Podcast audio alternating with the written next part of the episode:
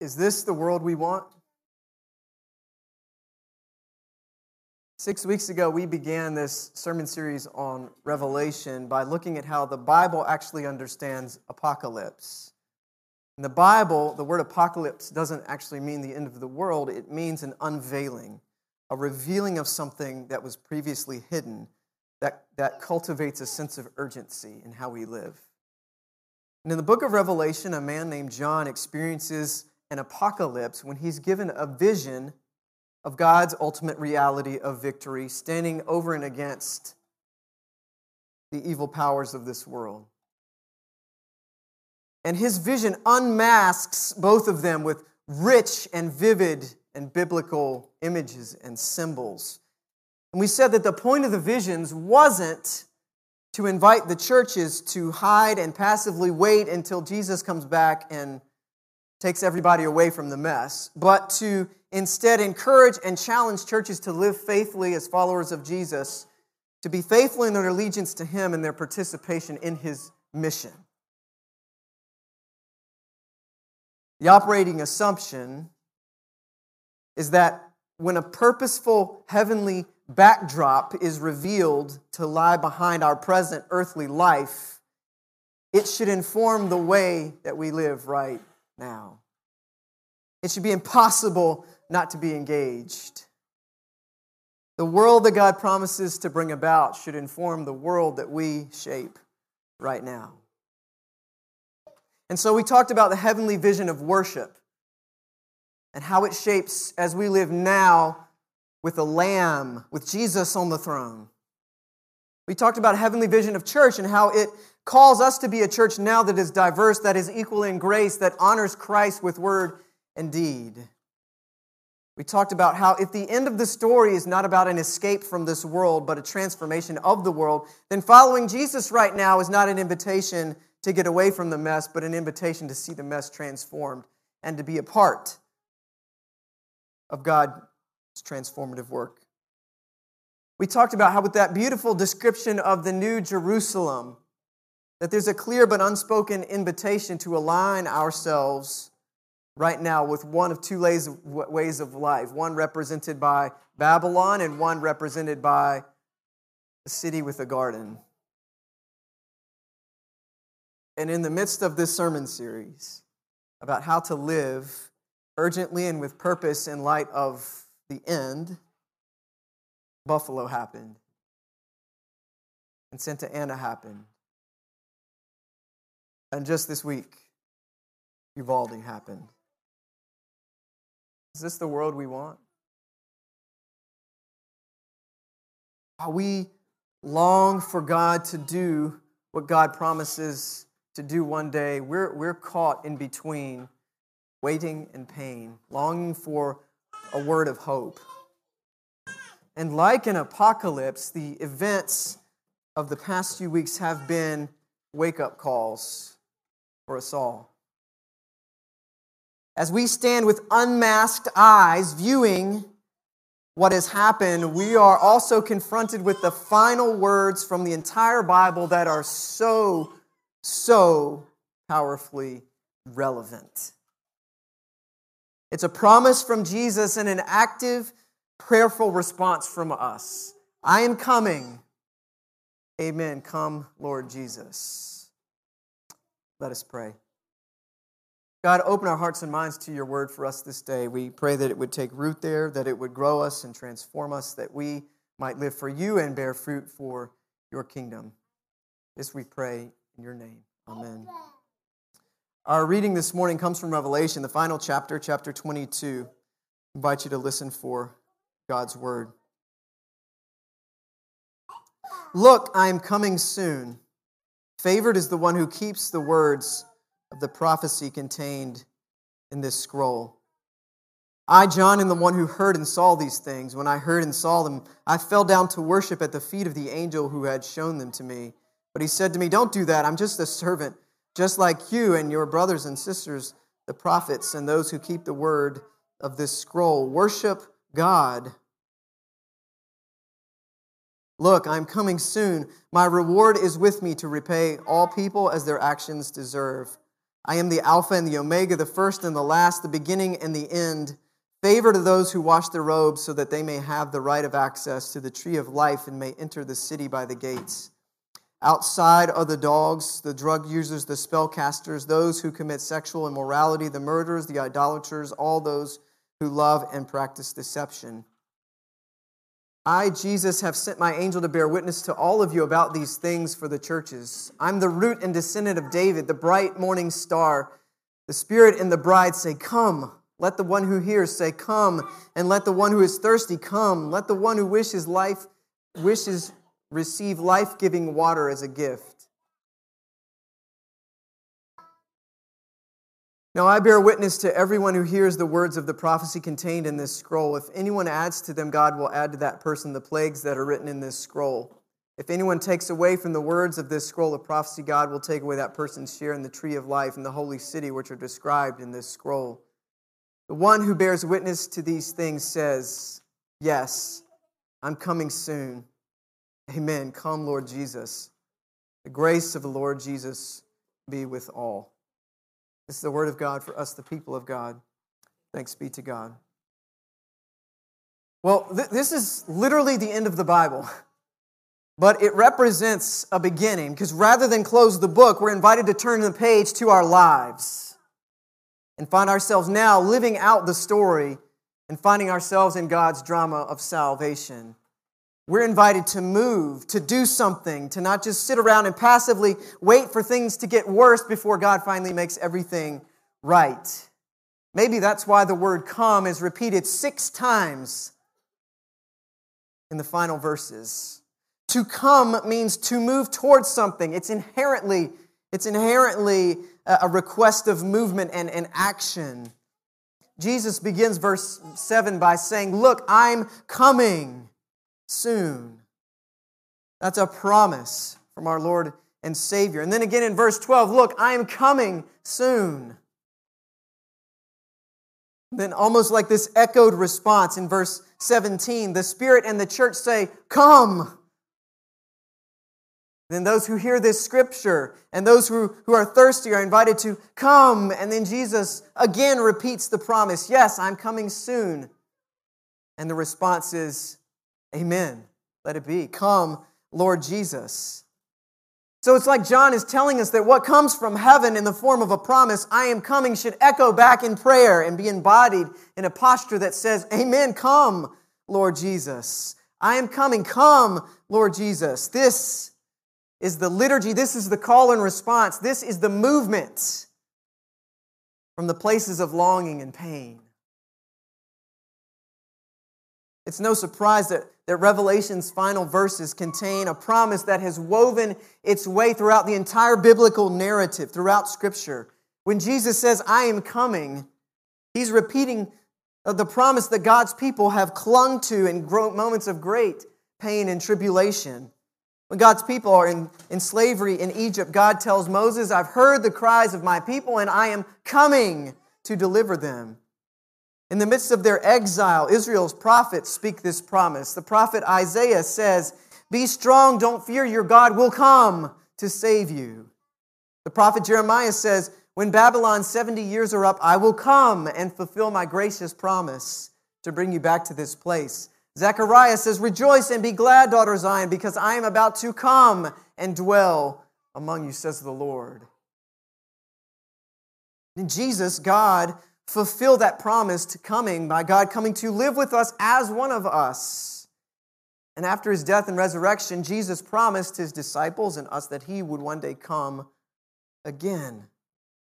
The New Testament is full of this same hope that what God did in Jesus to rescue and, and restore, God would one day complete in Jesus' return.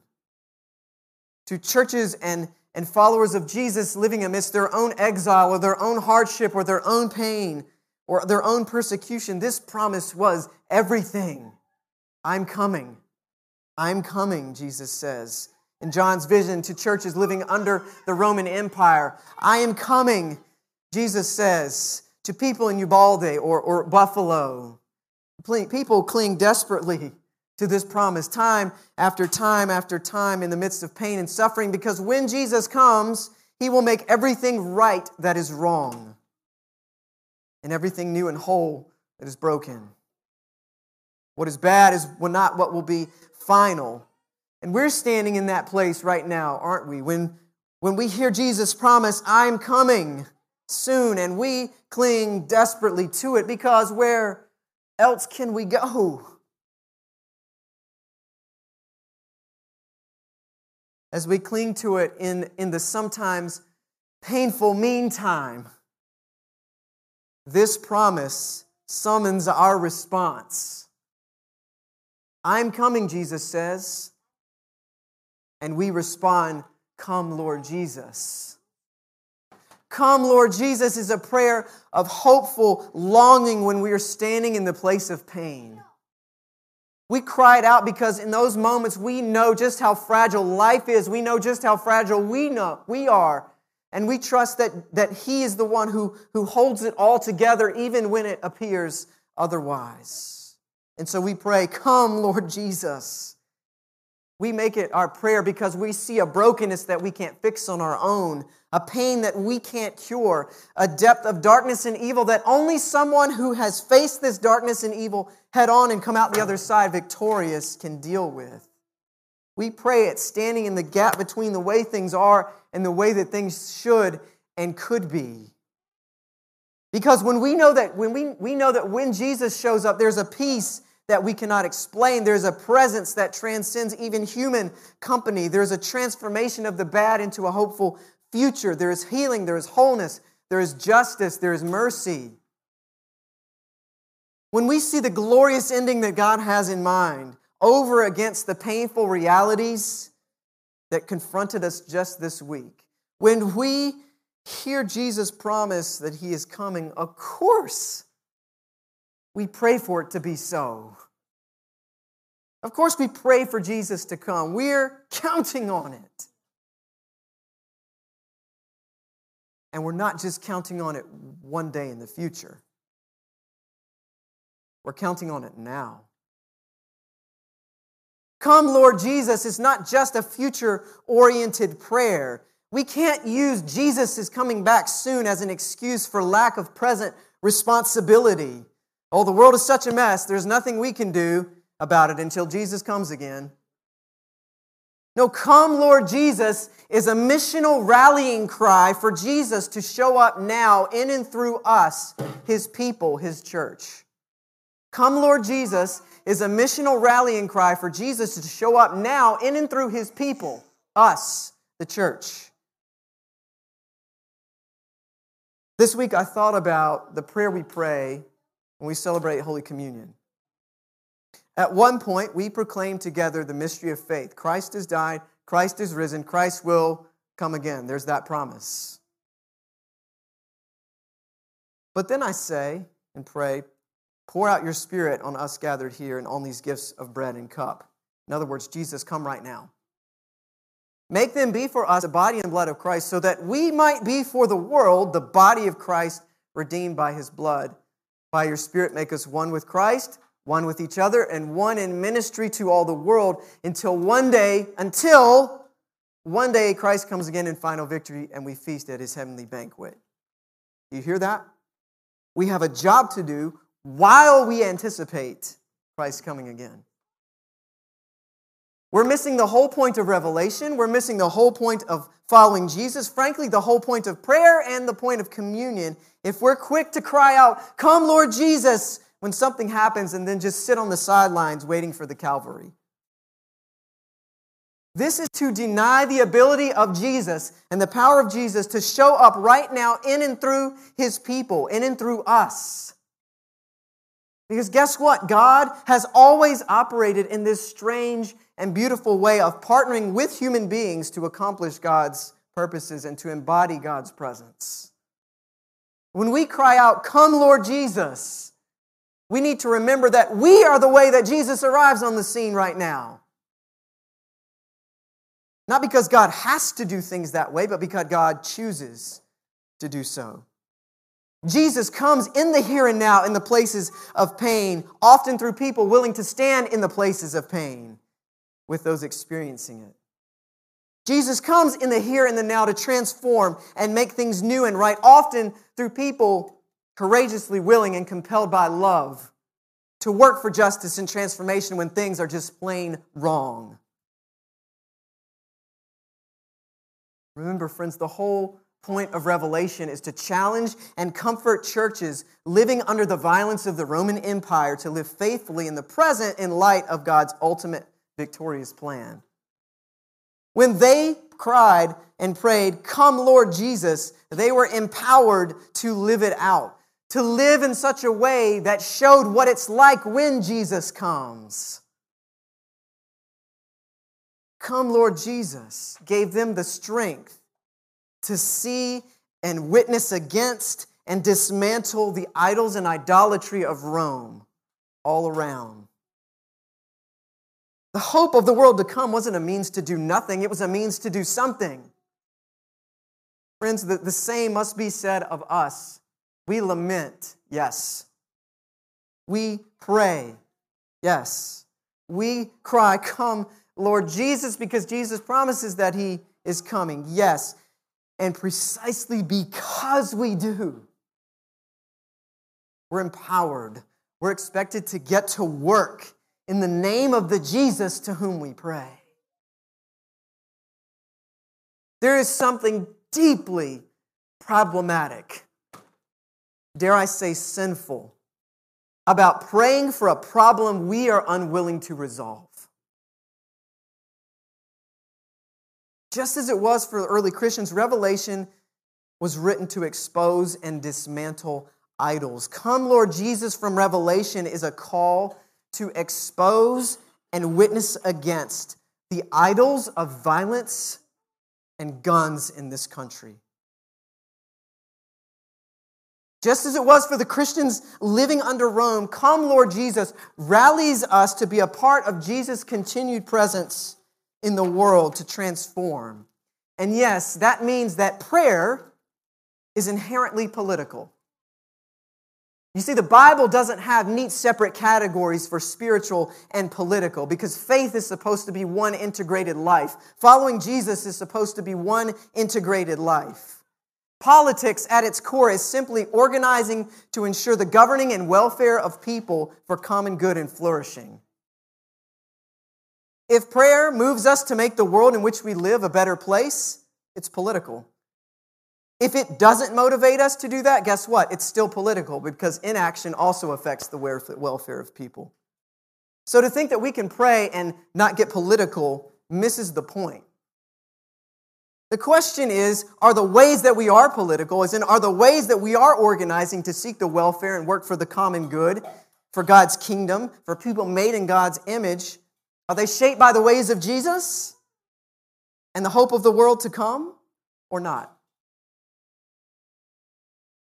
If we're praying, Come, Lord Jesus, if we're praying, as we do every time we say the Lord's Prayer, let your kingdom come on earth as it is in heaven, they better be. Praying, Come, Lord Jesus, and then not acting on its implications is like giving thanks over food and then not eating it. It's like praying for your kids to know how much God loves them and then never showing them through your own actions. It's like praying for God to help those who are less fortunate, and then when we have an opportunity to do that, not doing anything. It's like asking God to help you grow spiritually and then never picking up your Bible or, or coming to worship. It's like praying for justice when something is just flat out wrong at a systemic level, but being unwilling to seek change from elected officials or laws.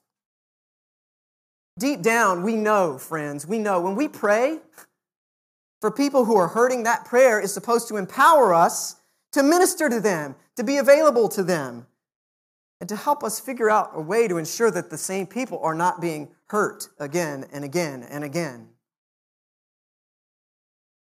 Praying, Come, Lord Jesus, echoing that cry from Revelation, is to be empowered to embody the presence and ministry of Jesus in the wake of the tragedies that have occurred this week.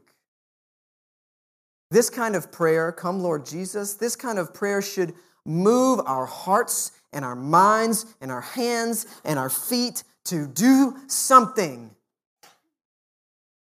Like contact our elected officials, like like naming and confessing and repenting of the gun idol we have made in this nation. Like advocating, for some kind of common sense, common ground gun reform, like changing like working for change for social media, like connecting with local schools to make sure teachers and staff and students know they're supported, like supporting better health care available in equitable ways to all people, including mental health. Come, Lord Jesus, is meant to be embodied and lived out. We embody, come, Lord Jesus, now every time we make the more beautiful, every time we make the world more beautiful, because Jesus promised he is coming, and when He does, He'll make everything beautiful. We embody, Come, Lord Jesus, now every time we do the hard work of justice because Jesus promised that He is coming, and when He comes, He will set every wrong to right. We embody, Come, Lord Jesus, now every time we help to heal what's broken because Jesus promised He is coming, and when He comes, He will set every, He will make all creation perfectly whole. We embody, Come, Lord Jesus, now every time that we help someone in need because Jesus promised He is coming. And when He comes, we'll discover that whatever we did for the least, we did for Him. We embody, Come, Lord Jesus, now every time that we tell our children about how much Jesus loves them because Jesus promised He is coming. And when He comes, they'll see that love face to face. We embody, Come, Lord Jesus, now every time that we invite someone into the community of faith because Jesus promised He is coming. And when He comes, we will all be invited to dine with Him. We embody, Come, Lord Jesus, now every time that we gather for worship and give praise to, to God because Jesus promised He is coming. And when He comes, our every breath will be worship. We embody, Come, Lord Jesus, now Every time that we weep with those who weep and give sacred space for their tears to fall and land softly, because Jesus promised He is coming, and when He comes, He will wipe away every tear. We embody, Come, Lord Jesus, now, every time that we welcome someone who's been excluded in other spaces, because Jesus promised He is coming, and when He comes, they'll be the first in line. We, we embody, Come, Lord Jesus, now every time we give ourselves away in generosity because Jesus promised He is coming, and when Jesus comes, His abundant presence will fill all things. And we embody, Come, Lord Jesus, now. Every time we seek to be a part of the change that leads to less gun deaths in this country, because Jesus promised He is coming, and when He comes, guns will be beaten into garden tools and swords into plowshares. I'm coming. Come, Lord Jesus. There is a sense of beautiful urgency about this. It's a prayer of hopeful longing when we're standing in the places of pain. It's also a missional rallying cry for Jesus to show up now in and through his people the church. The world that God promises to bring about when Jesus comes again should inform the world that we shape right now. I'm coming. Amen. Come, Lord Jesus. Is this the world we want? Let's get to praying. Let's get to working. In the name of the Father, Son, and Holy Spirit.